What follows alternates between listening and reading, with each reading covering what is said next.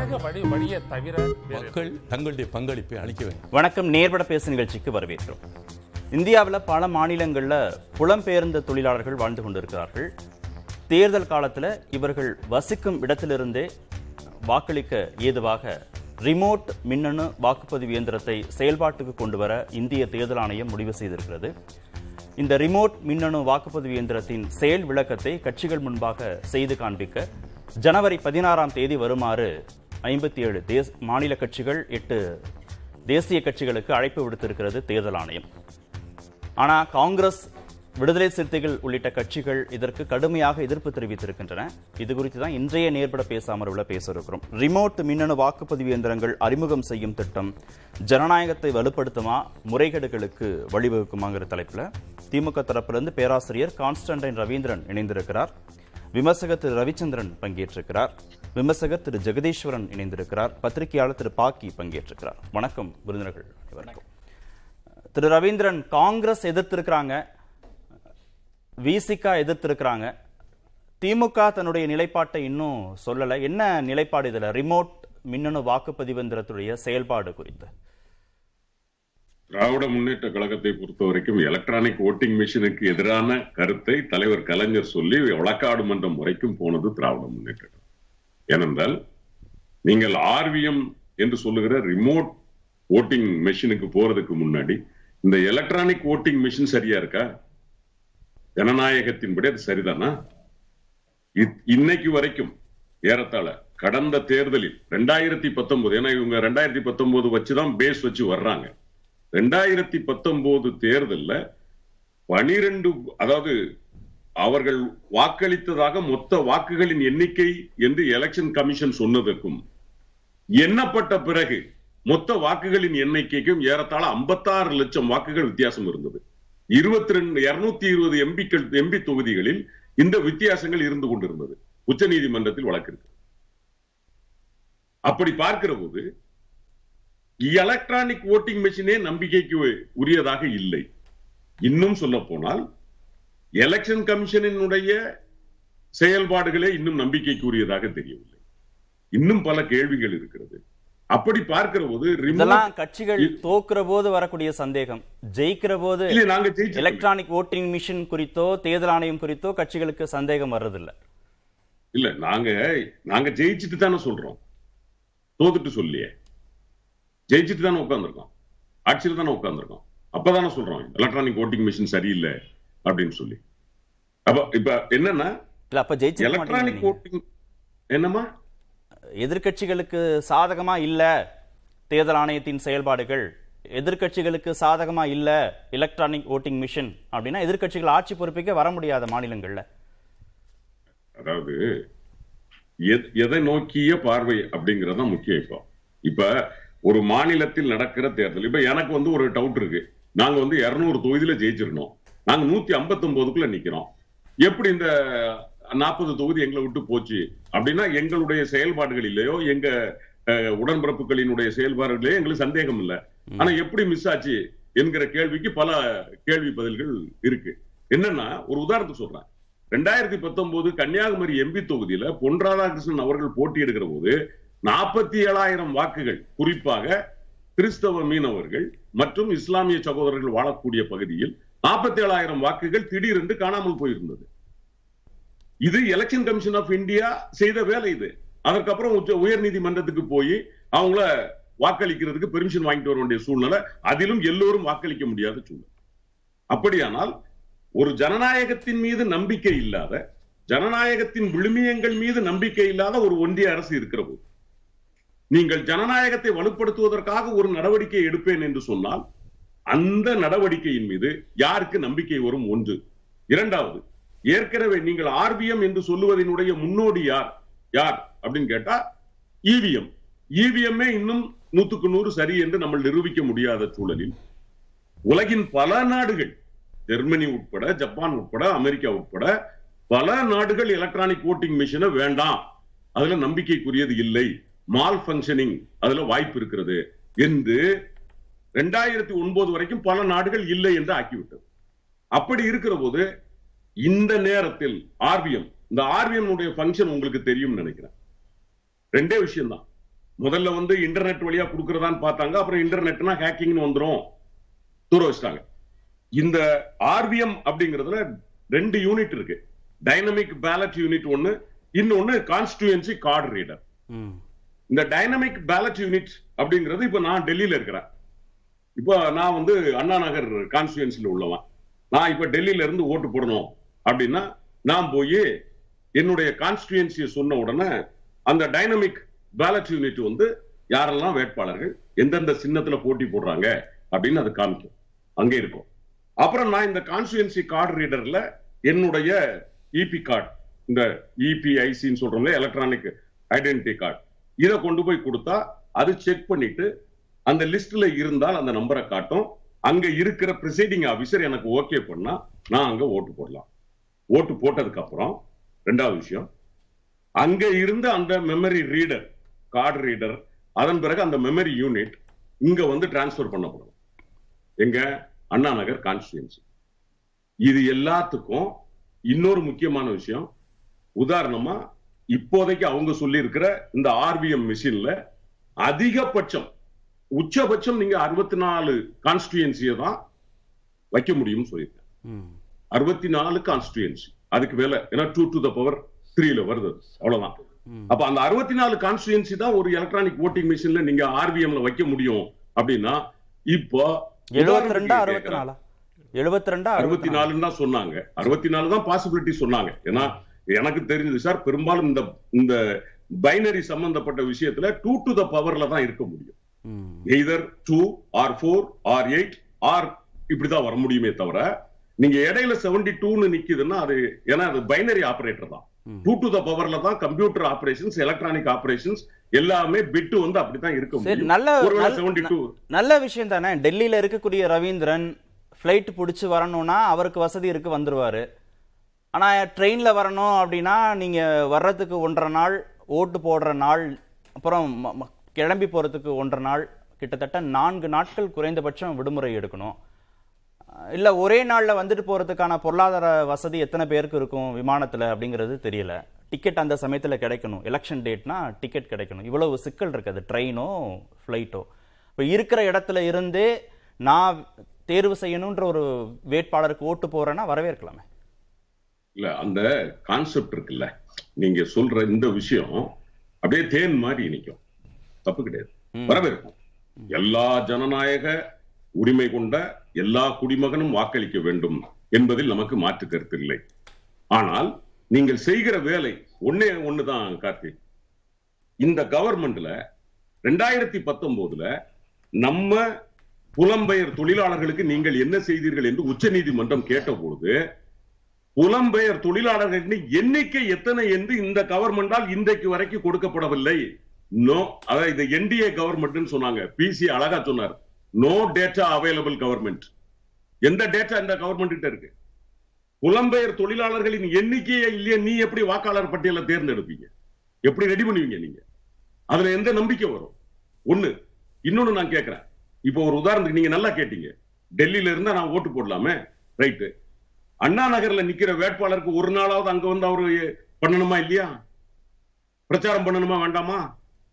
ஒரே இப்போ டெல்லிக்கு ஒருவேளை பத்தாம் தேதி அண்ணா நகருக்கு இருபதாம் தேதி. நீங்க கோடன் கான்டாக்ட் என்ன ஆகும் பத்தாம் தேதியோட டெல்லியை க்ளோஸ் பண்ணுவீங்க. இப்போ இருபதாம் தேதி நடக்கிற அண்ணா நகர் வேட்பாளர் டெல்லிக்கு வந்து பிரச்சாரம் பண்ண முடியுமா? சரி ஒருவேளை நீங்க சொல்றபடி கொஞ்சம் பணக்கார வேட்பாளர் ஒரு பத்து பேரை கூட்டிட்டு வர்றாரு. செலவை காமிக்காம விட முடியுமா? இது இத்தனையும் இருக்கு கார்த்தி. நல்ல அதாவது நீங்க சொல்ற கருத்து அருமையான கருத்து. இல்ல ரெண்டாயிரத்தி பத்தொன்பதுல அறுபத்தி ஏழு புள்ளி நான்கு சதவீதம் பேர் தான் ஓட்டு போட்டிருக்காங்க. முப்பது கோடி பேர் வந்து. ஓட்டு போடல. குறைந்தபட்சம் இந்த மாதிரியான புதிய நடைமுறைகள் நடை செயல்பாட்டுக்கு வருகிற போது ஒரு கோடி ஆகட்டும் ரெண்டு கோடி ஆகட்டும் கொஞ்சம் கொஞ்சமா அது வந்து இன்க்ரீஸ் ஆகாதா? வாக்காளர்கள் தங்களுடைய ஜனநாயக கடமையை ஆற்றுவதற்கான ஸ்பேஸை நம்ம ஓபன் பண்ணத்தானே ஆகணும்.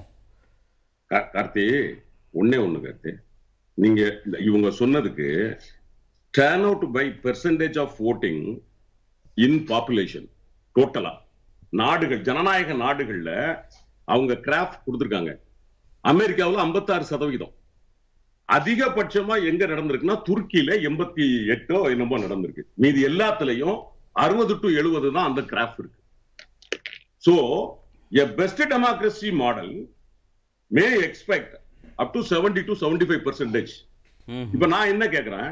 நீங்க ரெண்டாயிரத்தி பத்தொன்பது தேர்தல்ல பனிரெண்டு புள்ளி ரெண்டு லட்சம் பனிரெண்டு புள்ளி ரெண்டு அஞ்சு கோடி வாக்காளர்களுக்கு நீங்க பேரையே நீக்கி இருந்தீங்க அவங்களுக்கு நீங்க ஓட்டே கொடுக்கல. இப்ப இந்த பனிரெண்டு புள்ளி அஞ்சுங்கிறது அந்த அறுபத்தேழு சதவீதத்துல சேருமா? இல்ல ஓட்டு போடாத முப்பத்தி மூணு சதவீதத்துல சேருமா? சரி இல்ல என்ன நடந்துரும்? என்ன வந்து நடந்துரும்? என்ன மால் பிராக்டிஸ் நடந்துரும்? சுருக்கமா. எதனால இது வேண்டாம்னு நினைக்கிறீங்க? ரெண்டு விஷயம் தான் ஒன்று இப்ப என்னன்னா இப்ப தமிழ்நாடு பிஜேபிக்கு எதிரானது. தமிழர்கள் இருக்கிற ஏரியாவுக்கு அவங்க வந்து சப்போஸ் இந்த ஆர்விஎம் கரெக்டா ஃபங்க்ஷன் பண்ண விடல. பிஜேபிக்கு சப்போர்ட் ஆன இடத்துல அவங்க எல்லாருக்கும் வாக்கு கொடுக்குறாங்கன்னு வச்சுக்கோங்க ஒரு உதாரணம் நடக்காதுன்னு சொல்ல முடியாது. நடந்ததுனாலதான் நான் அந்த ரெண்டாயிரத்தி பத்தொன்பது கன்னியாகுமரியும் சொன்னேன். மொத்தம் பனிரெண்டு புள்ளி ரெண்டு அஞ்சு கோடியையும் சொன்னேன். அப்போ இந்த மாதிரி ஸ்பெசிபிக்கா அவங்க டெலீட் பண்ணா எந்த ஒன்றிய அரசு நான் பாஜக என்பதற்காக சொல்லவில்லை எந்த ஒன்றிய அரசு பவர்ல உட்கார்ந்திருக்கோ அந்த ஒன்றிய அரசு தனக்கான வேலைகளை செய்வதற்கு நூத்துக்கு நூறு வாய்ப்பு இருக்கிறது. அப்படியானால் ஜனநாயகம் சீரழிந்து போகும். ஜனநாயகத்தினுடைய விழுமியங்கள் கேள்விக்குறியாகும். எனவேதான் நாங்கள் சொல்லுகிறோம். இதை கருத்து நல்ல கருத்து நோக்கம் நல்ல நோக்கம். நடைமுறையில் இது சாத்தியமா என்றால் பாரதிய ஜனதா கட்சி என்கிற ஜனநாயகத்தின் மீது நம்பிக்கையற்ற ஒரு ஒன்றிய அரசு இருக்கிற வரைக்கும் இப்படியான சிக்கல்களில் போகுமே ஆனால் இந்தியா ஜனநாயகத்தை பார்க்க முடியும் திரு ரவிச்சந்திரன் சிஸ்டம் மேல உங்களுக்கு டவுட் இருக்கு. திட்டம் மேல அவங்களுக்கு டவுட் இல்ல. நல்ல திட்டம் எல்லாரும் ஓட்டு போடணும் ஓட் பெர்சன்டேஜ் வந்து இன்க்ரீஸ் ஆகணும்னு. ஆனா இத மத்தியில பாஜக அரசு இருக்கு தேர்தல் ஆணையம் சுதந்திரமான ஒரு அமைப்பாக சமீப காலங்களில் செயல்படலைங்கிற விமர்சனங்கள் இருக்கிற போது இதை செயல்படுத்த முடியாது. நேர்மையாக செயல்படுத்த முடியாதுன்னு டவுட் கான்ஸ்டன்டைன் சார் பேசும்போது அவருக்கு பதில் சொன்னால் அவர் செட் பண்ணுற நெரேட்டிவ்க்கு தான் நம்ம பதில் சொல்லிட்டு இருக்கணும். சப்ஜெக்டை விட்டு ட்ராக் பண்ண ட்ராக் அவுட் ஆகிடும் அவருக்கு சிஸ்டம் மேலே மட்டும் நம்பிக்கை இல்லாமல் இல்லை. அடிப்படையில் நான் சொல்லிடுறேன். அவருக்கு வந்து எங்கே டவுட் வருதுன்னு கேட்டால் இப்போது அமெரிக்காவை எடுத்துக்கிட்டிங்கன்னா அங்கே பேலட் ஓட்டிங்கும் இருக்குது சில ஸ்டேட்ஸில் இவிஎம்மும் இருக்குது ஆனால் ஓட்டு ஒரே மாதிரி தான் அங்கே ஜனாதிபதி தேர்ந்தெடுக்கப்படுறாரு. இதுதான் மக்களுடைய மனநிலை. மக்களுடைய மனநிலை வந்து எந்த அளவுக்கு இந்த பேலட்னால மாறும் இவிஎம்னால் மாறிடாது அப்படிங்கிற கேள்விக்குள்ளே நான் வரவே விரும்பல. எனக்கு நான் அதுக்கு முன்னாடி கேட்க விரும்புகிற ஒரே ஒரு கேள்வி எல்லாருக்கிட்டையும் என்னென்னா நகர்ப்புறத்தில் இருக்கிற படித்தவர்கள் இருக்கிற இடத்துல அறுபது சதவீத வாக்குகள் பதிவாகுது. அதே மற்ற இடங்களில் எண்பது சதவீதம். நம்ம தமிழ்நாட்டை மட்டும் எடுத்துப்போம். உலக நாடு ஐம்பத்தஞ்சு பர்சன்ட்டில் இருந்தால் என்ன? மும்பை ஐம்பத்தி ஒரு பர்சன்ட் ஓட்டு போட்டா என்ன? நம்ம தமிழ்நாட்டை மட்டும் எடுத்துப்போமே. அறுபது எண்பது அப்படிங்கிற இந்த வித்தியாசம் எதனால் வருது? படிச்சவங்க நீங்க ஓட்டு போறது இல்லைன்றாங்க ஆ இல்ல. ஆக்சுவலா விருப்பம் இல்லைன்றாங்க இல்ல. படித்தவர்களால் ஓட்டு போட முடியவில்லை அப்படிங்கிற அந்த வாதத்துக்கு முன்னாடி செத்தவங்க பேர் எடுக்கிறது இல்ல புலம்பெயர்ந்தவர்கள் பேர் எடுக்கப்படுறது இல்ல ரெண்டு இடத்துல பேர் இருக்குன்னா நிறைய கதைகள் சொல்லுவாங்க. நாம இங்க எடுத்துக்க வேண்டிய ஃபோக்கஸ் என்னன்னா ஓட்டு போட வேண்டும் என்று நினைக்கிறவன் ஓட்டு போடாம இருக்கிறதுக்கு என்ன காரணம்? அவனால் அந்த இடத்த விட்டு நகர முடியாமல் இருக்கிறதுக்கு என்ன காரணம்? இதுதான் நம்ம முதல்ல எடுத்து பேசணும். அப்படி பேசும்போது அவனுக்கு ஆர்பிஎம் உதவும் அப்படிங்கிறத தான் நம்ம முதல்ல எடுத்து முன்ன வச்சு பேசணும். அடுத்த ப்ராப்ளம் நீங்கள் எடுத்துக்கிட்டீங்க அப்படின்னு சொன்னால் ஆதாரை இணைக்காமல் இவங்களுக்கு நான் சிஸ்டம் பற்றி நீங்கள் கேட்டீங்க இல்லையா? அவங்களுக்கு ஆதார் மேலேயே நம்பிக்கை இல்லாதனால தானே தமிழ்நாட்டுக்குன்னு தனியாக ஒரு ஐடி கொண்டு வரேன்றாங்க. எந்த ஐடியை இந்த அதிகாரி ராமசாமிக்கும் குப்புசாமிக்கும் கொடுக்க போறாரோ அதே ஐடியா தானே அவன் ஆதாரில் வந்து ராமசாமிக்கும் குப்புசாமிக்கும் கொடுத்தாங்க. ஸோ அவங்களுக்கு அடிப்படை பிரச்சனை வந்து சிஸ்டத்து மேலே இல்லை. நான் இருந்தால் கரெக்டாக நடக்கும் நீ இருந்தால் ஆதார வந்து நீங்க சமூக நலத்திட்டங்களுக்கு மட்டும்தான் பயன்படுத்தணும். வாக்காளர் அடையாள அட்டையோடு இணைக்க வேண்டியதற்கெல்லாம் நீங்க பயன்படுத்த வேண்டியதில்லைன்னு உச்சநீதிமன்றம் எனக்கு இது எப்படி தெரியுதுன்னா இனிஷியலை வந்து நீ குடும்ப நிகழ்ச்சியில தான் பயன்படுத்தணும். பொது வழியில் வந்து இனிஷியலே பயன்படுத்தக்கூடாதுன்னு சொல்ற மாதிரி இருக்கு.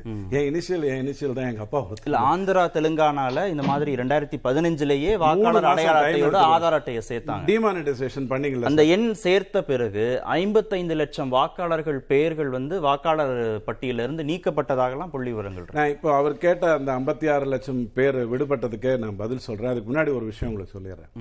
இப்போ ஒரு நாட்டில் ஐநூறு ரூபாயும் ஆயிரம் ரூபாயும் நீக்கிட்டு ரெண்டாயிரம் ரூபாயும் ஐநூறுரூபாயும் நூறு நூறு ரூபாயும் மூணு மாத இடைவெளியில் கொண்டு வர முடியும். நாடே வங்கிகளுக்கு போய் பணத்தை கட்டி புது பணத்தை வாங்குங்கிற சாத்தியம்னு சொன்னால் உச்சநீதிமன்றமோ அல்லது மத்திய அரசோ ஒரு ஒரு முப்பது நாள் டைம் கொடுத்து. இந்த முப்பது நாளுக்குள்ள உங்கள் ஊரில் இருக்கிற யாருமே எனக்கு ஆதார் லிங்க் ஆகலைங்கிற வார்த்தையை சொல்லக்கூடாது. சொன்னால் அந்த அதிகாரிக்கு பத்தாயிரம் ரூபா ஃபைன் சொல்லி பாருங்கள் ஆதாரில் இருக்கிற அத்தனை சிக்கல்களும் நீங்கி ஒவ்வொருத்தருக்கும் நம்மளால ஆதாரம் கொடுக்க முடியும். எங்க வந்து இது இந்த இந்த இந்த ஆதாரம் ஏன் இவங்க தவிர்க்கிறாங்க? சார் நான் வந்து போய் வங்கியில கணக்கு ஓபன் பண்ணணுமா? ஆதார் வேணும். நான் இருக்கேன்னு சொல்லணுமா? ஆதார் வேணும்.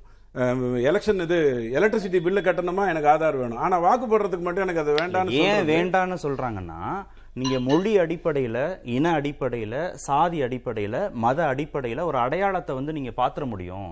வாக்காளர் அடையாள அட்டையோடு நீங்க ஆதார் எண்ணை சேர்க்கிற போது எல்லாருடைய அடையாளமும் வெளியில தெரிகிற போது நீங்க யார் வேணும் யார் வேண்டாம் வாக்காளர்களாக ஓட்டு போடக்கூடியவர்களாக யார் வேணும் வேணான்றத மொழி அடிப்படையில சாதி அடிப்படையில மத அடிப்படையில இன அடிப்படையில தீர்மானிச்சிட முடியும். அந்த ஒரு ஆபாய அபாயம் இருக்குங்கிறதுனால வேணான்ற தமிழர்களுக்குன்னு ஒரு ஐடியா வரும்போது என்ன ஆகும் அது இணைச்சா தானே இல்ல சார் வாக்காளர் அடையாள அட்டையோடு இந்த மக்கள் ஐடியை இணைக்கிறாங்க ஆதார் என்ன இணைக்கிறாங்கிறத இல்ல சார் நீங்க வந்து இன்னைக்குமே நீங்க நீங்களே ஒரு தேர்தல் நடக்கும்போது விவாதம் நடக்கும்போது முஸ்லீம் இருக்கிற இடத்துல பிஜேபிக்கு ஓட்டு வந்தது இவருங்க கிறிஸ்தவர்கள் இருக்கிற இடத்துல ஓட்டு வந்ததுன்னா நீங்க எதை வச்சு பேசுறீங்க? பகுத்து பிரிச்சு தானே பேசுறீங்க ஆதாரம் மட்டுமா வச்சு பேசுறோம். ஒரு வாக்கு சதவீதம் எப்படி நடக்குது யார் ஓட்டு போட்டா யார் ஓட்டு போடலைங்கிறது நம்மளால கணிக்க முடியாத அளவுலயா நம்மளாம் இருக்கும். அப்படி கிடையாது. எத்தனையோ வான சாஸ்திரத்தெல்லாம் பார்த்தவங்க நம்ம இந்த சாஸ்திரத்துல எல்லாம் போயிட போறோம் ஆனா என்னுடைய பெயர் என்னுடைய சாதி என்னுடைய கண் ஐடென்டிட்டி இது வந்து எனக்கு வர்றதுனால நான் நான் தான் சொல்லிக்கிறதுல எனக்கு ஒரு வாய்ப்பு இருக்குங்கிறத தவிர அந்த ஆதாரில் வேற எதுவும் இல்லை சார். சொல்ல போனா ஆதார் இந்த டிஸ்கஷனை நான் ஆதாருக்கு கடத்திட்டு போக நான் விரும்பல. நான் தெளிவா சொல்றேன். இரநூத்தி முப்பத்தி நாலு தொகுதியில் ரெண்டாயிரத்தி பத்தொம்போதில் தேர்தல் நடக்குது. ரெண்டாயிரத்தி பதினாறில் தேர்தல் நடக்குது. முப்பத்தி ஏழு தொகுதிகளில் வந்து ரெண்டாயிரத்துக்கு குறைவான வாக்குகளில் ஒருத்தர் வெற்றி பெறார். இரநூத்தி முப்பத்தி நாலுக்கு முப்பத்தி ஏழு. யோசிச்சு பாருங்க ஒரு சட்டசபை எல்லா அஞ்சு லட்சம் வாக்கு வாங்கினவன் ரெண்டு லட்சம் வாக்கு வாங்கினவன் ஒரு லட்சத்துல வித்தியாசப்பட்டவன் ரெண்டாயிரத்துல வித்தியாசப்பட்டவங்க முப்பது ஓட்டுல அப்பாவுங்கிற மாதிரி ஒரு சபாநாயகரை இடத்த நிற்கிறாருங்கிற அளவுக்கு வருதுன்னு சொன்னா இந்த ஓட்டு போடாதவர்கள் அப்படின்னு இருக்கு இல்லையா? ஓட்டு போடுறதுக்கான என்ன இருக்கு சார். எந்த இந்தியனுக்கு சார் ஓட்டு போட ஓட்டு போடணுங்கிற எண்ணம் இல்லாம இல்ல இருக்கும்? போடணும்னு விருப்பப்படக்கூடியவர்கள் எவ்வளவு சிரமம் இருந்தாலும் போடுவாங்க. போடுவாங்க. போட கூடாதுன்னு முடிவு பண்றவங்க ரெண்டு காரணம் நீங்க செல்போன்லயே போடுங்கன்னு சொன்னா கூட அவங்க போட மாட்டாங்க. சார் அஞ்சு உதாரணம் உங்களுக்கு சொல்றேன் சார். அப்பாவை பார்த்துக்கணும் என்னால் இங்கேருந்து நகர முடியாது. பொண்டாட்டி பிரசவமா இருக்கா என்னால் இங்கேருந்து நகர முடியாது. வெறும் சும்மா நீங்க வெறும் ஐடென்டிக்கலா ஒரு அஞ்சு சுச்சுவேஷன் எடுத்து பாருங்க. தமிழ்நாட்டினுடைய வாக்கு வித்தியாசம் அதிமுகவுக்கும் திமுகவுக்கும் ஆயிரத்தி தொள்ளாயிரத்தி எண்பத்தி ஒன்பதுக்கு அப்புறம் சொல்ல போனா தொண்ணூத்தி ஒண்ணுக்கு அப்புறம் ஒரு பர்சன்ட் ரெண்டு பர்சன்ட் மூணு பர்சன்ட்ல தானே சார் வித்தியாசம் வருது? ஒரு ஆட்சியை அமைக்கக்கூடியவனும் எதிர்க்கட்சியாக அமரக்கூடியவனுடைய வித்தியாசம் மூணு பர்சன்ட் தானே. இது போகஸ் ஓட்டை வச்சு உங்களால தடுக்க முடியாது. கள்ள ஓட்டை வச்சு உங்களால தடுக்க முடியாது. ஆனா ஓட்டு போடாதவங்களை வச்சு உங்களால தடுக்க முடியும் சார் ஓட்டு போடுறாங்கல்ல. இப்ப ஓட்டு போடுறதுக்கு வாய்ப்பு இல்லாதவர்கள் ஓட்டு போடுறதுக்கு ஒரு வசதி ஏற்படுத்தி கொடுக்குங்கிறதான உங்களுடைய அந்த ஓ- சூழ்நிலை. ஆமா. அந்த மாதிரி ஓட்டு போட இயலாதவர்கள் ஓட்டு போடும்போது திமுகவுக்கு ரெண்டு ஓட்டு அதிமுகவுக்கு ரெண்டு ஓட்டு பாமகவுக்கு ரெண்டு ஓட்டு நாம் தமிழருக்கு ரெண்டு ஓட்டுன்னு பாஜகவுக்கு ரெண்டு ஓட்டுன்னு எல்லாருக்கும் பிரிஞ்சு போகும் அப்படின்னு இந்த கட்சிகளுக்கு நம்பிக்கை இருந்தா இதை அக்செப்ட் பண்ணிப்பாங்க. ஓகே. இப்ப என்ன அவர் பேசுனதுலேருந்து நீங்க சுருக்கமா புரிஞ்சுக்க வேண்டியது ஓட்டு போட இயலாதவர்கள் ஒரு பத்தாயிரம் பேர் ஓட்டு போட்டாங்கன்னா ஒன்பதாயிரத்தி சொச்சம் ஓட்டு பாஜகவுக்கு மட்டும் போயிடும். அதுதான் அவர் பேசுறதுல இருந்து புரிஞ்சுக்க வேண்டியது. மீதி இருக்கிற ஓட்டு இந்த கட்சிகளுக்கு கொஞ்சம் கொஞ்சமா ஜெயிக்கும். அப்போ வின்னிங் மார்ஜினை தீர்மானிக்கக்கூடிய சக்தி இன்னும் அதான் மாறிடும்னு அவங்க அச்சப்படுறாங்க. நான் எப்போதுமே கான்சன்ட்ரேட் பேசுறத கூர்ந்து கவனிப்பேன். திடீர்னு கொஞ்சம் இன்னைக்கு சீமான் மாதிரி ஒரு வார்த்தை சொல்லிட்டாரு. என்ன சொல்லிட்டாருன்னா பேலட் ஓட்டிங் இருந்ததுன்னா நான் தான் வெற்றி பெறுவேன்னு சீமான் சொல்லத்துக்கு உடனே உள்ளாட்சி தேர்தல் ஒன்று வருது. அங்கே பேலட் ஓட்டிங் தான் வந்தது. அங்கேயும் அவர் எந்த சீட்டும் ஜெயிக்கல.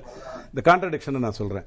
Let me come back to இந்த பர்டிகுலர் இது. ராஞ்சியில் சார் ஒரு நைன்த் ஸ்டாண்டர்ட் பையன் பயோமெட்ரிக் சிஸ்டத்தை ப்ரூவ் பண்ணிட்டு அவனுடைய கிராமத்துக்கும் ராஞ்சிக்கு நூத்தி எழுபது கிலோமீட்டர் தள்ளி இருக்கிற இடத்துல அவனால வந்து ப்ரூவ் பண்ண முடிஞ்சது இங்க ஓட்டு போட்டா இங்க பஞ்ச் வரும்னு.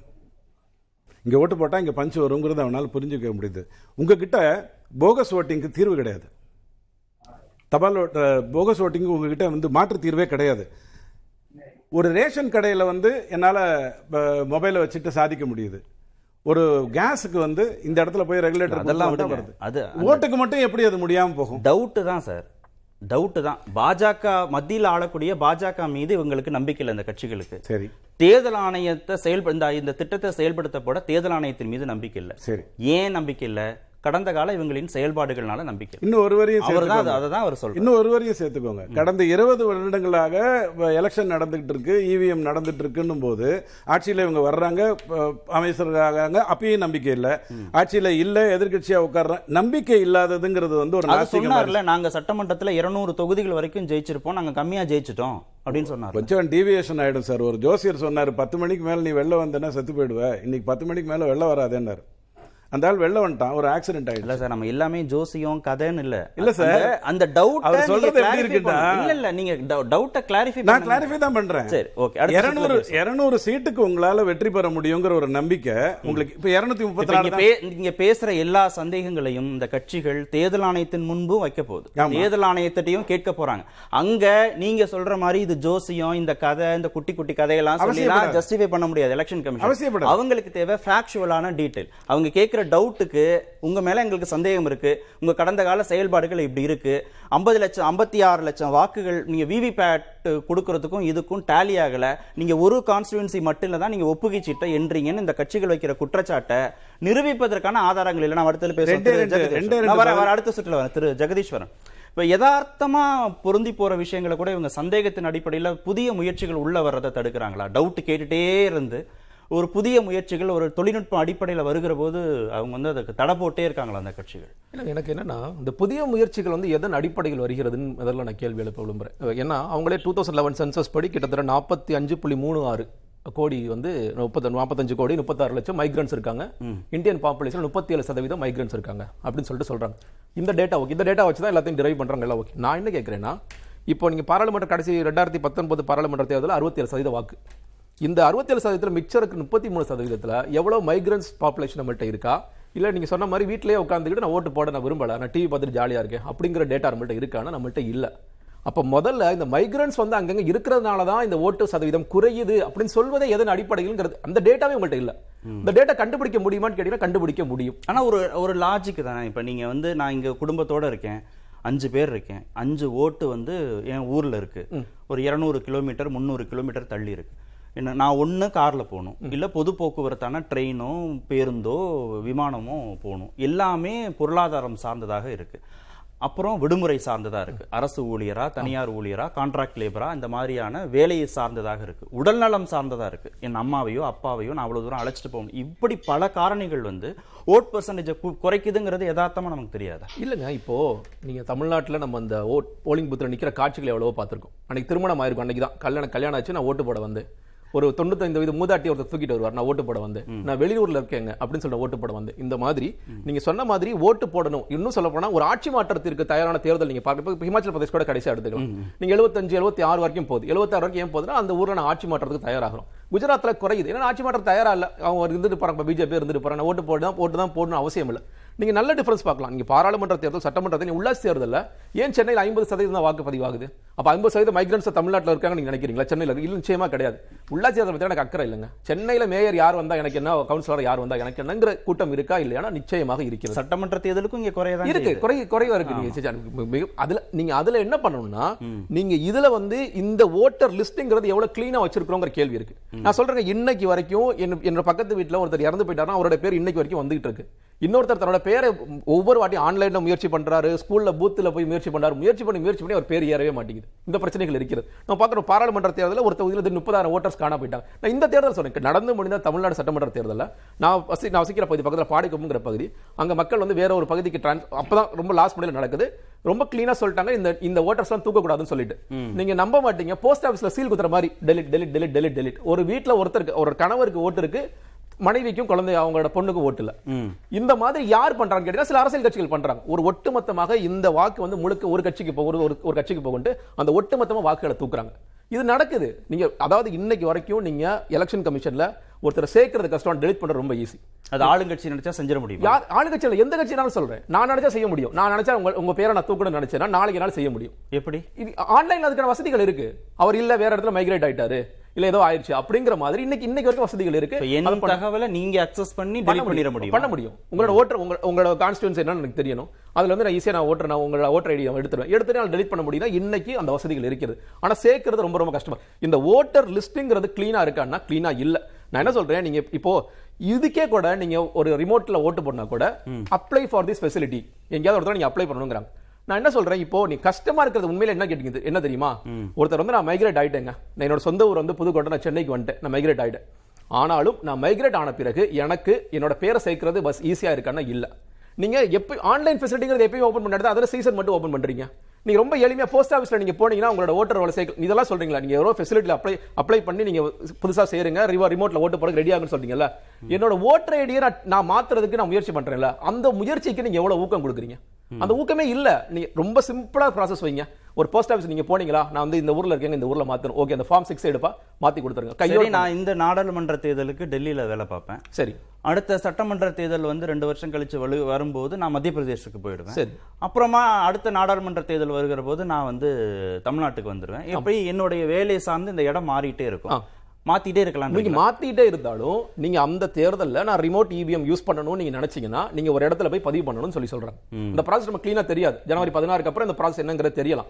நீங்க அதுக்கு போறீங்க அதுக்கு நேர செலவழிக்க தானே போறீங்க? அது வீட்ல இருந்து பண்ண முடியாது. அப்ளை ஃபார் இல்ல நீ வீட்ல இருந்தே கூட பண்ணான்னு வச்சுக்கோங்களேன். வீட்ல இருந்து சிம்பிளா பண்ணுங்க. ஒரு ஆப் யூஸ் பண்ணுங்க. நீங்க வந்து சிக்ஸ் ஏ ஃபார்ம் இதுல நீங்க பண்ணுங்க. உடனடியாக நடக்கும். நீங்க வந்து ரோட்டர் ரோல்ல கொண்டு வரது நீங்க எப்போ ரோட்டர் ரிலீஸ் ஆதார் என்ன திருத்த முடியுங்கிறத நம்ம வந்து ரொம்ப சிம்பிளா பண்றோம். ரொம்ப ரொம்ப சிம்பிளா பண்றோம் அது மாதிரி நீங்க ஏன் இதை பண்ணவே மாட்டேங்கிறீங்க? ஒண்ணு இல்லைங்க. இப்போ நீங்க போன தேர்தல்ல நீங்க வந்து இப்ப தமிழ்ல மட்டும் தான் நம்மளோட வாக்காளர் வந்துச்சு நாங்க வந்து பெங்களூர்ல நாங்க வந்து ஒர்க் பண்ணோம். ஒர்க் பண்ணும்போது நீங்க வந்து அவங்க என்ன சொன்னாங்க? உங்க ஓட்டர் லிஸ்ட் வந்து ரொம்ப ரொம்ப போரா இருக்கு. க்ளீனாவே இல்ல. நாங்க க்ளீன் பண்ணி தரோம். அதை இங்கிலீஷ்ல டிரான்ஸ்லேட் பண்ணி கொடுங்கன்னு சொல்றாங்க. நாங்க போய் அப்ப ராஜேஷ் லக்கானி ஒரு சிஓ இருந்தாரு பேசுறோம். அதெல்லாம் முடியாதுங்க எங்களை அணங்குறாங்க இந்த ஓட்டர் லிஸ்ட்டை க்ளீன் அதாவது ஒரு தேர்தல் நடத்துக்கு ரெண்டு பணிகள் தான். ஒன்னு ஓட்டர் லிஸ்ட்டை க்ளீனா வைக்கணும். இன்னொரு தேர்தல் ச- சரியா நடத்தணும். தேர்தல் சரியா நடத்திடுறாங்க ஒரு மாதிரி. இந்த ஓட்டர் லிஸ்ட்டை க்ளீனா வைக்கணுங்கிற அக்கறையே முதல்ல இவர்களுக்கு இல்ல இப்ப ராஜீவ் குமார் தேர்தல் ஆணைய தலைமை தேர்தல் ஆணையர் என்ன ஸ்டேட்மெண்ட்னா இளைஞர்கள் நலன் நகர்ப்புறங்களின் சூழல் ஆகியவற்றை பார்த்த பின்புதான் நாங்க இந்த ரிமோட் மின்னணு வாக்குப்பதிவு இயந்திரத்தின் திட்டம் எங்களுக்கு வந்துச்சு. இது மூலமா ஜனநாயக திருவிழாவில் அனைவரும் பங்கேற்க முடியும். தொழில்நுட்ப ரீதியாக நாம் கண்டுபிடிக்கும் தீர்வு அனைவராலும் ஏற்கக்கூடியதாக நம்பகத்தன்மை மிக்கதாக ஏற்றுக்கொள்ளக்கூடியதாக இருக்கும். மிகப்பெரிய சமூக மாற்றத்தை இந்த நடைமுறை வந்து செயலா செயல்பாட்டுக்கு வந்தா உருவாக்கும் அப்படின்னு அவர் வந்து சொல்றார். ஆனா தேர்தல் ஆணையம் சொல்ற செயல்பாட்டு இந்த விளக்கத்துக்கு பாஜகவுக்கு ஒரு நோக்கம் இருக்கு. மத்தியில் ஆளக்கூடிய பாஜகவுக்கு ஒரு நோக்கம் இருக்கு. இது வந்து ஒரு ஸ்டாச்சுடரி பாடி தன்னாட்சி அதிகாரமிக்க ஒரு அமைப்பு. அவங்க தொழில்நுட்பத்தை பயன்படுத்தி வேற இடத்துக்கு இதை எடுத்துட்டு போகணும். ஒரு சமூக புரட்சி வரணும்னு நினைக்கிறாங்க. ஆனா இதுக்கு கட்சி- கட்சிகள் எல்லாமே வந்து பாஜகவுக்கு ஒரு நோக்கம் இருக்கு அப்படின்னு ஏன் அவங்கள அசோசியேட் பண்ணி பண்ணி இதை பேசுறாங்க? இல்லைங்க, நீங்க சொன்னதுல அது ஸ்டாட்யூட்டரி பாடி தானா இண்டிபெண்டன்ட் பாடி தானாங்கிறது தொடர்ச்சியா கேள்வி எழுப்பிட்டே இருக்கும். நீங்க ஒரு தேர்தல் எப்போது எப்பொழுது அறிவிக்கப்படும்? பிரதமர் மோடி அவர்கள் போய் நலத்திட்டம் அறிவிச்சுட்டு அடுத்த நாள் அறிவிச்சிருவோம். இதுதானே சொல் சு- தொடர்ச்சியா தானே நடந்துகிட்டு இருக்கு. அந்த விமர்சனத்தை எலெக்ஷன் கமிஷனால மீற முடியுதா? நீங்கள் ஒவ்வொரு வாட்டியும் எலெக்ஷன் கமிஷன்ல தமிழ்நாட்டில் தேர்தல் நடக்க போது நிறைய பணப்பழக்கம் இருக்கு. என்ன செய்ய போறீங்க? நாங்கள் ஏதாவது செய்வோம். என்ன செஞ்சிருக்கீங்க இது வரைக்கும்? இது தொடர்ச்சியாக நீங்க அவங்க இண்டிபெண்டன்ட் பாடிங்கிறதையும் ப்ரூவ் பண்ணல. நீங்க அடுத்தடுத்து நாங்க ந- நிறைய வேலைகள் பண்றோம் அப்படிங்கிறதையும் ப்ரூவ் பண்ணலங்கிறது நம்ம தொடர்ச்சியா பார்க்கணும். இன்னொன்னு நீங்க உண்மையில நான் என்ன சொல்றேன் நீங்க மைக்ரண்ட் அங்க இல்லவே இல்ல. நிறைய பேர் போயிட்டாங்க கண்டுபிடிக்கிறது எளிமையான வழி சொல்றேன். நீங்க பூத் ஸ்லிப்னு ஒன்று கொடுக்குறீங்கல்ல? அந்த பூத் ஸ்லிப்பை ஹண்ட்ரட் ஃபர்ஸ்ட் ஃபர்ஸ்ட் அரசியல் கட்சியில் கரெக்டாக கொடுத்துட்டு இருந்தாங்க. தேர்தல் ஆணையம் சொன்னாங்க? இல்ல நீங்க எல்லாம் கொடுக்கூட நாங்களே இந்த வேலையை பார்க்குறோம். இன்னைக்கு வரைக்கும் உங்க வீட்டுக்கு வந்திருக்கா? என் வீட்டுக்கு வந்திருக்கா? பூத் ஸ்லிப் தேர்தல் ஆணையம் கொடுக்க முடியல. இந்த தேர்தல் ஆணையத்தால நூறு சதவீதம் எல்லோருடைய வீட்லயும் பூத் ஸ்லிப் கொடுக்க முடியும். அந்தந்த ஆள்கிட்ட நீங்க வந்து அந்த வீதியில நின்னுட்டு இந்த வீதியில இருந்து யார்ட்டி கொடுத்துறீங்களாப்பா யார்ட்டையும் கொடுக்காம அவரவர்கிட்ட கொடுக்க முடியும்னா அதுல உங்களுக்கு டேட்டா கிடைக்கும். ஓகே 75% பர்சன்ட் நீங்க இருக்காங்க எண்பது பர்சன்ட் இருக்காங்க இல்ல நூறு பர்சன்ட் இருக்காங்க. அந்த டேட்டா வச்சு பூத் ஸ்லிப் இவ்வளவு பேர் கொடுத்தா நீங்க ஒண்ணு இல்லைங்க இப்போ என்ன சொல்றாங்க? இந்த பைலட் ஸ்டடின்னு சொல்லிட்டு இதை நாங்க அடுத்து நடக்க போகின்ற ஒன்பது சட்டமன்ற தேர்தலில் டெஸ்ட் பண்ணுவோங்கிறாங்க. பைலட் ஸ்டடிக்கு என்ன அர்த்தம்? நான் என்ன சொல்றேன் நீங்க ஒரே ஒரு ஒரே ஒரு மாநிலத்துல ஒரு கான்ஸ்டியூன்சி டெஸ்ட் பண்றேன் நான் பைலட் ஸ்டடி பண்ணேன் அதுல வந்து 70% பர்சன்ட் இருந்தது தொண்ணூறு பர்சன்ட் ஆயிடுச்சு சொன்னீங்கன்னா ஓகே ஒன்பது. உடனடியா நான் ஒன்பது இதுல எப்படி நீங்க பண்ணி? இன்னும் இன்னும் கட்சிகள்கிட்ட கலந்துரையாடல் பண்ணவே இல்லை. இப்பதான் ஒரு ப்ராசஸை சொல்றீங்க. சொன்ன உடனே நீ அடுத்த தேர்தல் வந்துரும். இது சக்சஸ் ஆனா ரெண்டாயிரத்தி இருபத்தி நாலு தேர்தல் வந்துரும். இது எப்படி ஏத்துக்க முடியும்? திரு பாக்கி. ஏற்கனவே தேர்தல் ஆணையத்தின் மீது இருக்கக்கூடிய நம்பகத்தன்மை குறைஞ்சிருக்கு. அதை அதிகப்படுத்தாமல் வாக்குப்பதிவு மின்னணு வாக்குப்பதிவு இயந்திரத்தின் செயல்பாடுகள் அதனுடைய நம்பகத்தன்மையை அதிகரிக்காமல் புதிய புதிய முறைகளுக்கு போகிறத தற்போதைக்கு ஒத்தி வைக்க தான் அந்த கட்சிகள் கோர்றாங்க.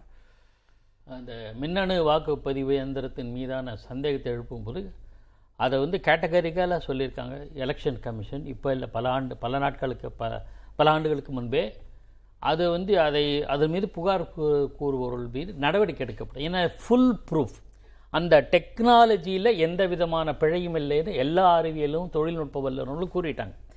என்னன்னா ஹேண்டில் பண்ணுறது இப்போ மற்றும் இன்ஃப்ளூயன்ஸ் பண்ணி வாக்காளர்களை இன்ஃப்ளூயன்ஸ் மீது ஆதிக்கம் செலுத்தி வேறு விதமான கை வாக்குச்சாவடி கைப்பற்றுதல் போன்ற முறைகேடுகள் நடக்கலாம்னா அது மேன்மேடு முறைகேடுகள். இல்ல இல்ல குஜராத்ல கடைசி நேரத்துல பத்துல இருந்து பன்னெண்டு சதவீதம் வாக்குகள் பதிவானுச்சு.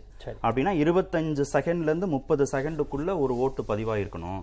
ஆனால் ஒரு ஓட்டை நீங்கள் போட்டு முடிக்கிறதுக்கு அறுபது செகண்ட் ஆகும். இது எப்படி நடந்துச்சு அப்படின்னு கேட்டாங்க எதிர்க்கட்சிகள். இல்லை இது இது எல்லாமே சார் தொழில்நுட்பத்தில் தொழில்நுட்பத்தில் சில சிக்கல்கள் எப்போ வரும்னா அது கையாளுகிற விதத்தில் ஏற்படுகிற பிழைகள். மேனுவலாக செய்யக்கூடிய பல பேராசிரியர் கான்ஸ்டன்ட் ஒன்று சொன்னார் ஒரு புள்ளி வரத்து சொன்னார். எப்போவுமே நம்ம வந்து ஒரு ஒரு திட்டத்துக்கு செலவு பண்ணுறது பிளான் பண்ணுவோம் இவ்வளோ செலவு பண்ணுவோம். நான் உதாரணத்துக்கு சொல்கிறேன் ஒரு கல்யாணத்துக்குன்னு வச்சுங்களேன் பதினஞ்சு லட்சம் பிளான் பண்ணிருப்போம் பதினாறு லட்சத்தில் வந்து நிற்கும் கணக்கே தெரியாது சில இடங்கள்ல. திட்டத்துல தான் இயல்பு. இல்லையா உங்களுக்கு? இந்த திட்டத்தை வரவேற்கிறாங்க. திட்டம் நல்ல திட்டம் தான் எல்லாரும் நிறைய பேர் ஓட்டு போடணுங்கிறதுல எல்லாம் அவங்களுக்கு நம்பிக்கை இல்லாம இல்ல. அதெல்லாம் வேணும்னு சொல்றாங்க. செயல்படுத்த போற அமைப்பு மேலதான் பிரச்சனை அவங்களுக்கு. தேர்தல் ஆணையத்தினுடைய செயல்பாடுகள் ஆளுங்கட்சிக்கு ஆதரவா பாரபட்சமா இருக்கிற போது இதை எப்படி செயல்படுத்துவாங்கிறதா டவுட் அவங்களுக்கு. அப்படி நம்ம எல்லா துறைகளையுமே அரசியல் பார்வையோட பார்க்க அப்படி அவர் சொன்னார் மோடியுடைய தேர்தல் அறிவிப்புகள் வரைக்கும் எலெக்ஷன் கமிஷன் இல்ல வெயிட் பண்ணது இல்ல நான் அந்த அதுக்கு ஏன் அது கூடாது அப்படிங்கன்னா அதுக்கென்ற ஒரு தன்னாட்சி அமைப்பு கொடுக்கப்பட்டிருக்கும் போது எல்லா விஷயத்திலும் அதன் மீதான நம்பிக்கை அரசியல் வரிகள் மீது நம்பிக்கை வருது வராது வேற விஷயம் சார். நம்ம மாத்திக்கலாம் சார். பட் அமைப்புகள் மீது நம்பிக்கை நீதிமன்றத்தின் மீது நமக்கு நம்பிக்கை இல்லாம போச்சுன்னா நம்ம எங்க போவோம்? இல்ல தேர்தல் ஆணையராக திரு அருண் கோயலை நியமனம் பண்றாங்க. அருண் கோயில் அவர் வந்து மத்திய செயலாளர் பொறுப்பு இல்ல மத்திய அரசு செயலாளர் பொறுப்புல இருந்து அவர் ரிசைன் பண்றாரு. இருபத்தி நாலு மணி நேரத்துக்குள்ள இவருடைய நியமனம் நடக்குது. இவ்வளவு மின்னல் வேகத்துல ஏன் நீங்க இவரை நியமனம் பண்ணணும்? என்ன அவசியம் வந்திருக்கு? நீங்க தேர்தல் ஆணையர் நியமனத்துல என்ன வழிமுறைகளை கை கடைபிடிக்கிறீங்கன்னு உச்சநீதிமன்றம் தானே கேள்வி கேட்குது. அதுதானே சந்தேகத்தை எழுப்பு. அந்த உச்சநீதிமன்றம் அருண் கோயல் பற்றிய அவருடைய காம்பிடன்ஸ் பற்றி சேலஞ்ச் பண்ணல. அவருடைய தகுதி திறமை பற்றி நான் கேள்வி எழுப்பவில்லைன்னு சொல்லி அதை கொண்டு வரப்பட்ட அவர் நியமனம் தான் கேள்வி எழுப்புறது. ரைட் நம்ம அந்த விவாதத்துக்கு போல டைவர்ட் ஆயிடும். இல்ல நியமனமும் சரியாதானே சார்? இல்ல ஒரு சின்ன உதாரணம் சொல்ல இப்ப சமீபத்துல இருந்த ஒரு சாதாரண விஷயம். இபிஎஸ் ஓபிஎஸ்க்கு அனுப்பின கடிதத்துல மத்திய அரசு மத்தியிலேருந்து வர தேர்தல் ஆணையம் இபிஎஸ்க்கு அனுப்புது.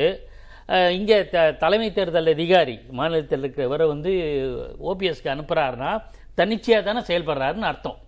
அவங்க இஷ்டத்துக்கு அவங்க செயல்படுறாங்கன்னு அர்த்தம். நான் வெளிப்படையா சொல்றேன். அதையே விமர்சித்தால் கூட இண்டிபெண்ட்டாக தான் செயல்படுகிறாங்க. இப்போ ஓபிஎஸ்ஸா இபிஎஸ்ஸா அதுக்கு ப- மத்திய அரசாங்கம் மத்தியில் உள்ள ஆட்சியாளர் காரணமா அப்படிங்கிற விவாதம் ஆயிடும். நான் அதெல்லாம் போக விரும்பல. நான் என்ன சொல்றேன்னா தேர்தல் ஆணையம் தன்னிச்சையாக செயல்படுது. நான் சொல்றேன் நாளைக்கு வேற ஒரு ஆட்சி வந்தா நான் எஸ்எல் சக்தர் பழைய காலத்தில் ஜனதா கட்சியினோட சிம்பல் மாசனெல்லாம் கேட்க வேண்டியவர் நம்ம அதெல்லாம் ஒதுக்கிடும் நம்ம இந்த ஓட் ரிமோட் ஓட்டிங் ஏன் முக்கியம் அப்படிங்கிறதுக்கு முதல்ல ஐம்பத்தி அதாவது ஐம்பத்தி ஏழு மாநில கட்சிகள் எட்டு தேசிய கட்சிகள்லாம் ஜனவரி மாதம் கூப்பிட்டு பேச போகிறாங்க அப்போ நாம் கேட்குற எல்லா கேள்விகளையும் அவர்கள் கேட்கத்தான் போகிறாங்க நான் பேராசிரியர் கான்ஸ்டன்டைன் சார்ந்த இயக்கமும் உரிய கேள்விகளை எழுப்போம். ஆனா அதுக்கு முன்பே ஒன்பது தொகுதிகள்ல நாங்க வந்து இத பரீட்சார்த்த முறையில செயல்படுத்த போறோம். இல்ல இல்ல அது கூட இருபத்தி நாலுல நாங்க இதை செயல்பாட்டு கொண்டு வர போறோம். அது- முன்முடிவுக்கு அது- வந்துட்டாங்க. அது கூட மறுசீல் ம- மறுபரிசீலனைக்குரியது தான் நிறைய அவகாசம் இருக்குன்றது பார்க்கணும். ஒண்ணு.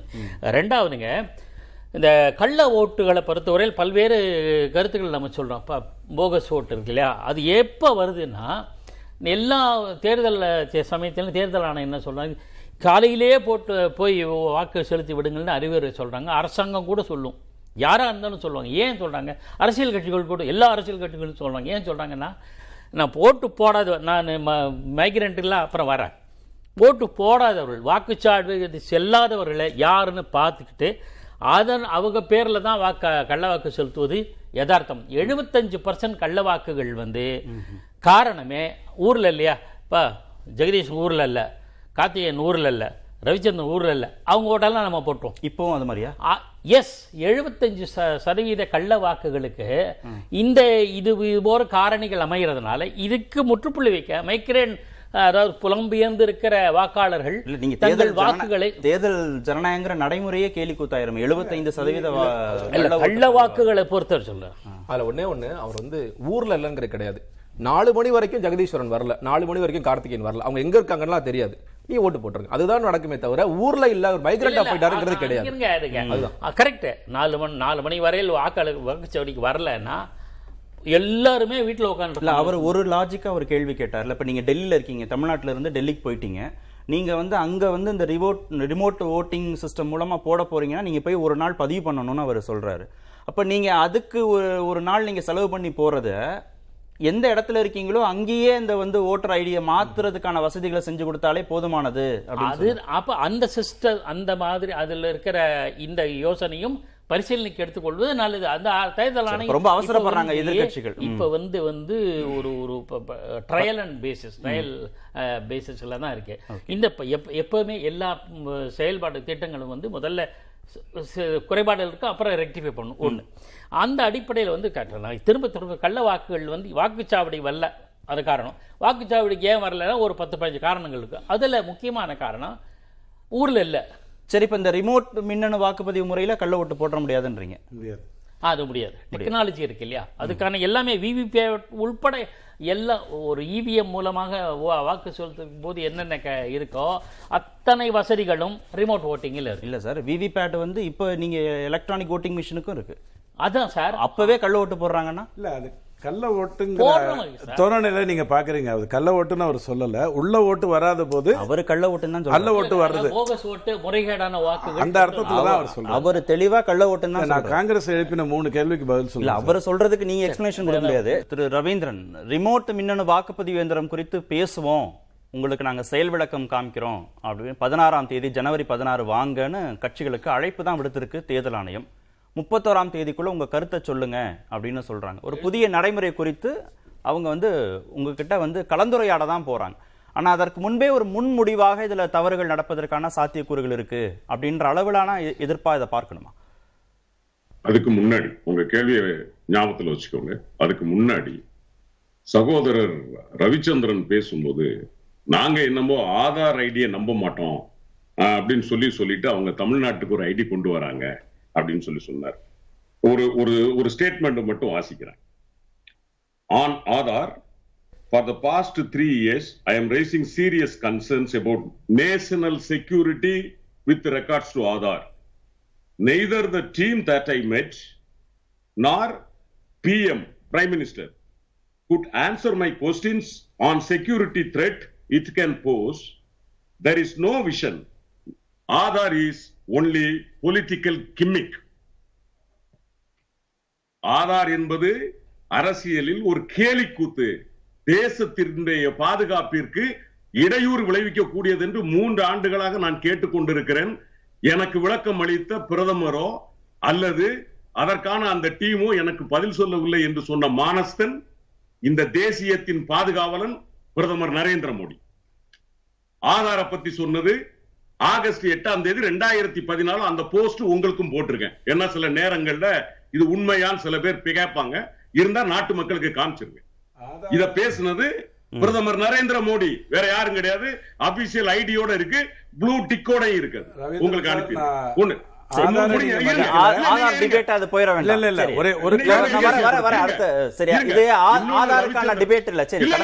இருங்க. ரவிச்சந்திரன். சார் பேசும்போது இடையில டகார்னு சீமான பத்தி பேசினார். நான் பேசினது ஒருவேளை கருத்து மாறுபட்டு இருக்கலாம். ரைட் அதுக்கு சகோதரர் பதில் சொல்லலாம். நான் காத்திருக்கேன். ஆனா சீமான் என்ன தேடுவார் தவிர சீமான் ஒரு நாங்கள் விரும்பினோமோ விரும்பவில்லையோ அவர் ஒரு இயக்கத்தின் தலைவர்.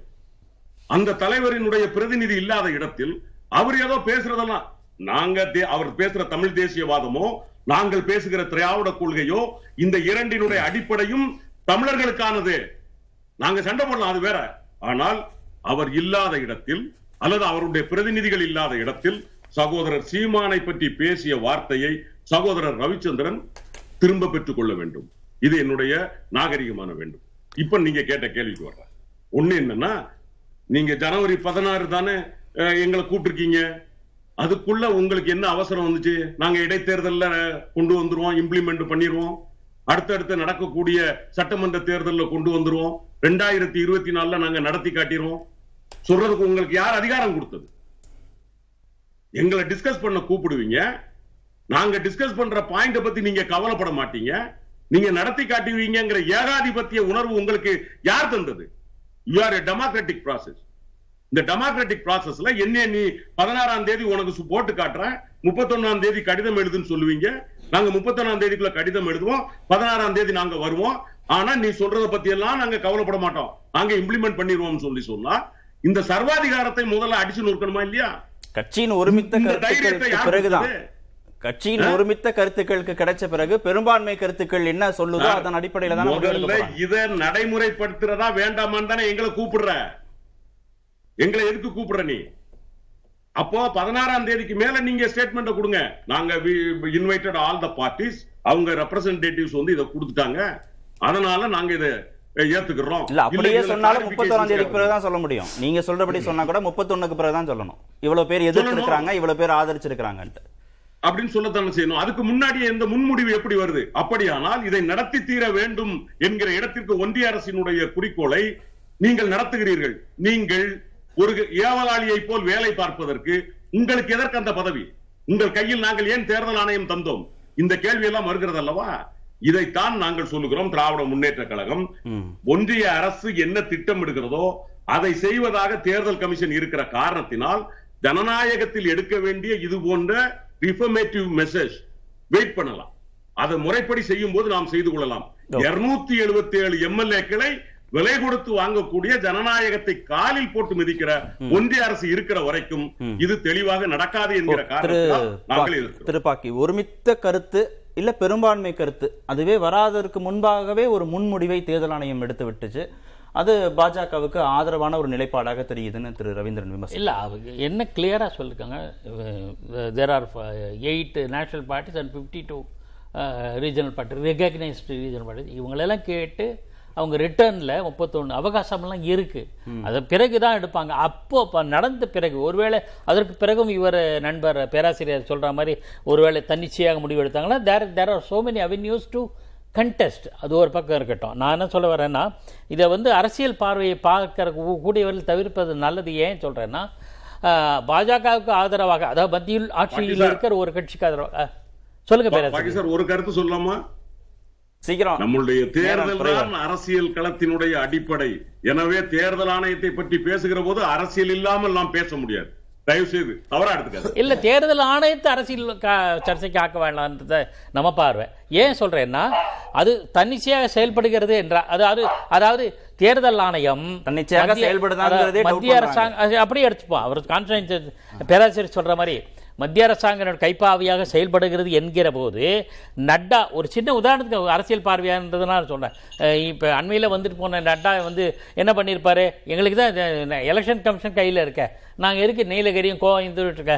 டார்கெட் பண்ணி இப்ப பிரச்சாரத்தில் இறங்கணும். அப்படின்னு இருக்கலாம் இல்லையா? ஆகையினால அது அவ்வளவு சுலபமாக எல்லா தன்னாட்சி அமைப்புகளையும் வந்து நம்ம கொச்சைப்படுத்த வேண்டாம் என்று நான் கருதுகிறேன். இதுல என்ன ஒரு விஷயம்னா இதுல முக்கியமானது முன்னாள் தலைமை தேர்தல் ஆணையர் எஸ் ஒய் குரேஷி என்ன சொல்லியிருக்கார் it is an excellent initiative அப்படின்னு சொல்லிட்டு. அவர் க எந்த சார்புள்ளவர் இல்லை. அவர் இன்னும் சொல்ல போனால் அண்மை காலத்தில் வந்து மத்திய அரசாங்கம் எடுத்த சில நடவடிக்கைகளை விமர்சனம் இல்ல சார் இப்ப இவங்க யாருமே இந்த சிஸ்டம் இந்த நடைமுறை இருக்குல்ல அதுக்கு யாருமே இவங்க யாருமே அஃபென்ஸா பேசல. திரு ஜெகதீஸ்வரனோ திரு ரவீந்திரனோ காங்கிரஸோ விசிகாவோ இது நடைமுறைப்படுத்துறதுல அவங்களுக்கு பிரச்சனையே கிடையாது. நடைமுறைப்படுத்தக்கூடிய அமைப்பின் மீது தான் அவங்களுக்கு பிரச்சனை குரேஷ் என்ன சொல்லியிருக்கிறாரு? சிஸ்டம் சரியா இருக்குங்கிறாரு. இந்த திட்டம் சரியானதுன்றாரு. அதை பண்ணக்கூடிய எலெக்ஷன் கமிஷன் மேல இவங்களுக்கு டவுட் இருக்கு. அவங்களுடைய கடந்த கால செயல்பாடுகள். நீங்க டவுட் பண்ணாதீங்கன்றீங்க கட்சிகளுக்கு டவுட் இருக்கு. இல்ல ஏன் டவுட் அதான் கடந்த கால செயல்பாடு. இப்போ எடப்பாடிக்கு ஏன் டவுட் இருக்கு சின்ன சொல்லணும். சின்ன லெட்டர். இருக்குன்னு அவர் ஏதாவது நீங்க ஏதாவது காரணம் இருக்கா? ஏன் எல்லா கட்சிகளும் ஒரே ஒரு இன்னும் ஒரே ஒரு கருத்தை மட்டும் சொல்றேன். இந்தியாவினுடைய ஜனநாயக அமைப்புக்கு உலக அளவில் வரவேற்பு எப்போ வந்து உங்களுக்கு நல்லாவே தெரியும். எல்லாரும் அமெரிக்காவை உதாரணத்துக்கு எடுத்துப்பாங்க. இவிஎம்ஏ இல்லை பேலட் பாக்ஸ் பேலட் பேப்பர்ஸ் தான் அடிப்படையாக வச்சிருக்க தேர்தல் நடத்தினாங்கன்ட்டு. ஒரு முறை ரெண்டாயிரம் ரெண்டாயிரத்தி இருபது இல்லை ரெண்டாயிரம் ரெண்டாயிரம் ஆண்டு அப்போ ஒரு குடியரசுத் தலைவர் அதிபர் ஆட்சி அதிபர் தேர்தல் அமெரிக்காவில் நடந்தபோது முடிவெடுக்க தயங்கினார். கலு எலக்ட்ரல் காலேஜுக்கு என்ன டிசிஷன் எடுக்க முடியாமல் அறிவிப்ப இந்த முடிவை அறிவிப்பதற்கு தாமதமாச்சு. அப்போ என்ன தெரியுமா விமர்சனம் இருந்தது?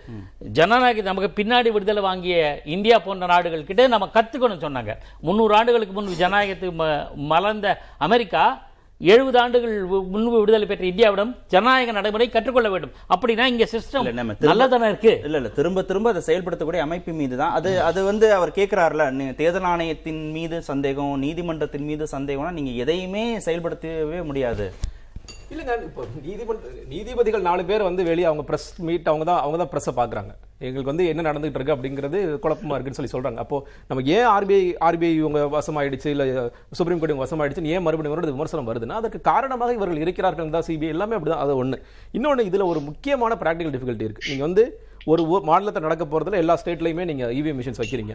நீங்க எத்தனை இவிஎம் மிஷின்ஸ் எங்க வைக்க போறீங்கிறது ஒண்ணு. இன்னொன்னு எங்க ரிசல்ட்ஸ் கவுண்ட் பண்ணுவீங்க நீங்க? அதெல்லாம் எப்படி டிரான்ஸ்போர்ட் பண்ண போறீங்க? அப்படிங்கறது ஒண்ணு இருக்கு. இல்ல அதுதான் அந்த தொகுதிக்கு வந்துரும்ன்றார்ல டெல்லியில இருந்து அண்ணா நகர் தொகுதிக்கு வந்துரும்னு திரு அது எல்லாமே வந்துரும் அப்ப கவுண்ட் பண்ணுவாங்களா? அந்த அந்த அது எனக்கு குழப்பமா இருக்கு. கவுண்டிங்ல ஒரு ப்ராப்ளம் இருக்கு.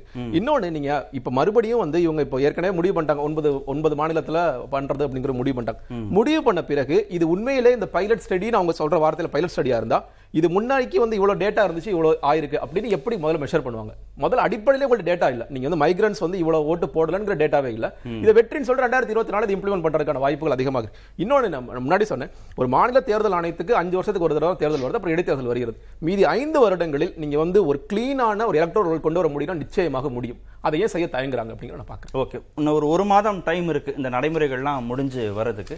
பார்க்கலாம். அதுக்கப்புறம் அந்த கட்சிகள் என்ன மாதிரியான கருத்துக்கள் சொல்றாங்கிறத ரொம்ப பாத்துக்கலாம் முக்கியமா சுருக்கமா. நான் சொல்லணும்னு. நினைக்கிறேன். ஆதாரை இவர்கள் மறுக்கிறார்கள் தமிழ்நாட்டு ஐடென்டிட்டியை கொண்டு வருகிறார்கள் நான் சொல்லல. ஆதாருக்கு நீங்க வைத்த காரணங்கள் சாதி அது இதுங்கிற இது வருங்கிறத தமிழ்நாடு ஐடென்டிட்டி மட்டும் எப்படி சால்வ் பண்ணணும்னு நான் முதல்ல கேட்டேன் நானும் சொல்லல. இல்ல நீங்களும். நீதிமன்றம் சொன்ன சொன்னதை வச்சு. கேட்கிறேன் ரெண்டாவது பன்னிரெண்டு பர்சன்ட் வாக்கு வந்து கடைசி நேரத்துல பதிவாச்சுன்னு ஒரு குற்றச்சாட்டை அதுவும் நானும் சொல்லல. இல்ல நூத்தி எண்பது. நூத்தி எண்பது ஆண்டுகளாக வேறு வேறு பேர்ல இருக்கிற காங்கிரஸ் வந்து சொல்லுதுன்னு சொன்னா கடந்த இருநூத்தி முப்பத்தி நாலு தொகுதிகளில் நடந்த அந்த வாக்கு சதவீதத்தை நீங்க எடுத்து பாருங்க காலையிலைக்கும் மத்தியானத்துக்கும் சாயங்காலத்துக்கும் எவ்வளவு வித்தியாசம் வருதுங்கிறது யதார்த்தமா நடக்கூடிய உண்மை காலையில ஓட்டு மேல கவனங்கள் இருக்கும் வாக்குகள் அதிகம். வந்துட்டு இருக்கும் அது- அது- நீங்க உடனே போலி அது கிடையாது ten to twelve percentage last one ஹவர்ல டுவெண்ட்டி ஃபைவ் தேர்ட்டி செகண்ட்ஸுக்குள்ள ஓட் போட முடியாது. சிக்ஸ்டி செகண்ட்ஸ் தேவைன்னு அவங்க ஒரு நான் கணக்கு இன்னொரு அமர்வுல பேசுவோம். இன்னொரு countingக்கும் votingக்கும் difference இருக்கு சார். நான் இன்னொன்னு சொல்லிடுறேன். இல்ல இன்னொராம் இல்ல பதினாறாம் தேதி இவங்க போக போறாங்க. முப்பத்தோராம் தேதி கருத்து அதுல தான் எனக்கு ஒரு பதில். அந்த அமர்வுல நம்ம இன்னொரு தடவை செய்திக்கு நேரம். ஆயிடுச்சு. செய்திக்கு நேரம் ஆயிடுச்சு. இன்னொரு அமர்வுல விரிவா பேசுவோம். நிகழ்ச்சியில் பங்கேற்ற அனைத்து விருந்துகளுக்கும் நன்றி. நேர்பட பேச நிறைவு பெறுகிறோம். எதிர்த்து பேசிட்டு வர்க்க வழி வழியை தவிர மக்கள் தங்களுடைய பங்களிப்பை அளிக்க வேண்டும்.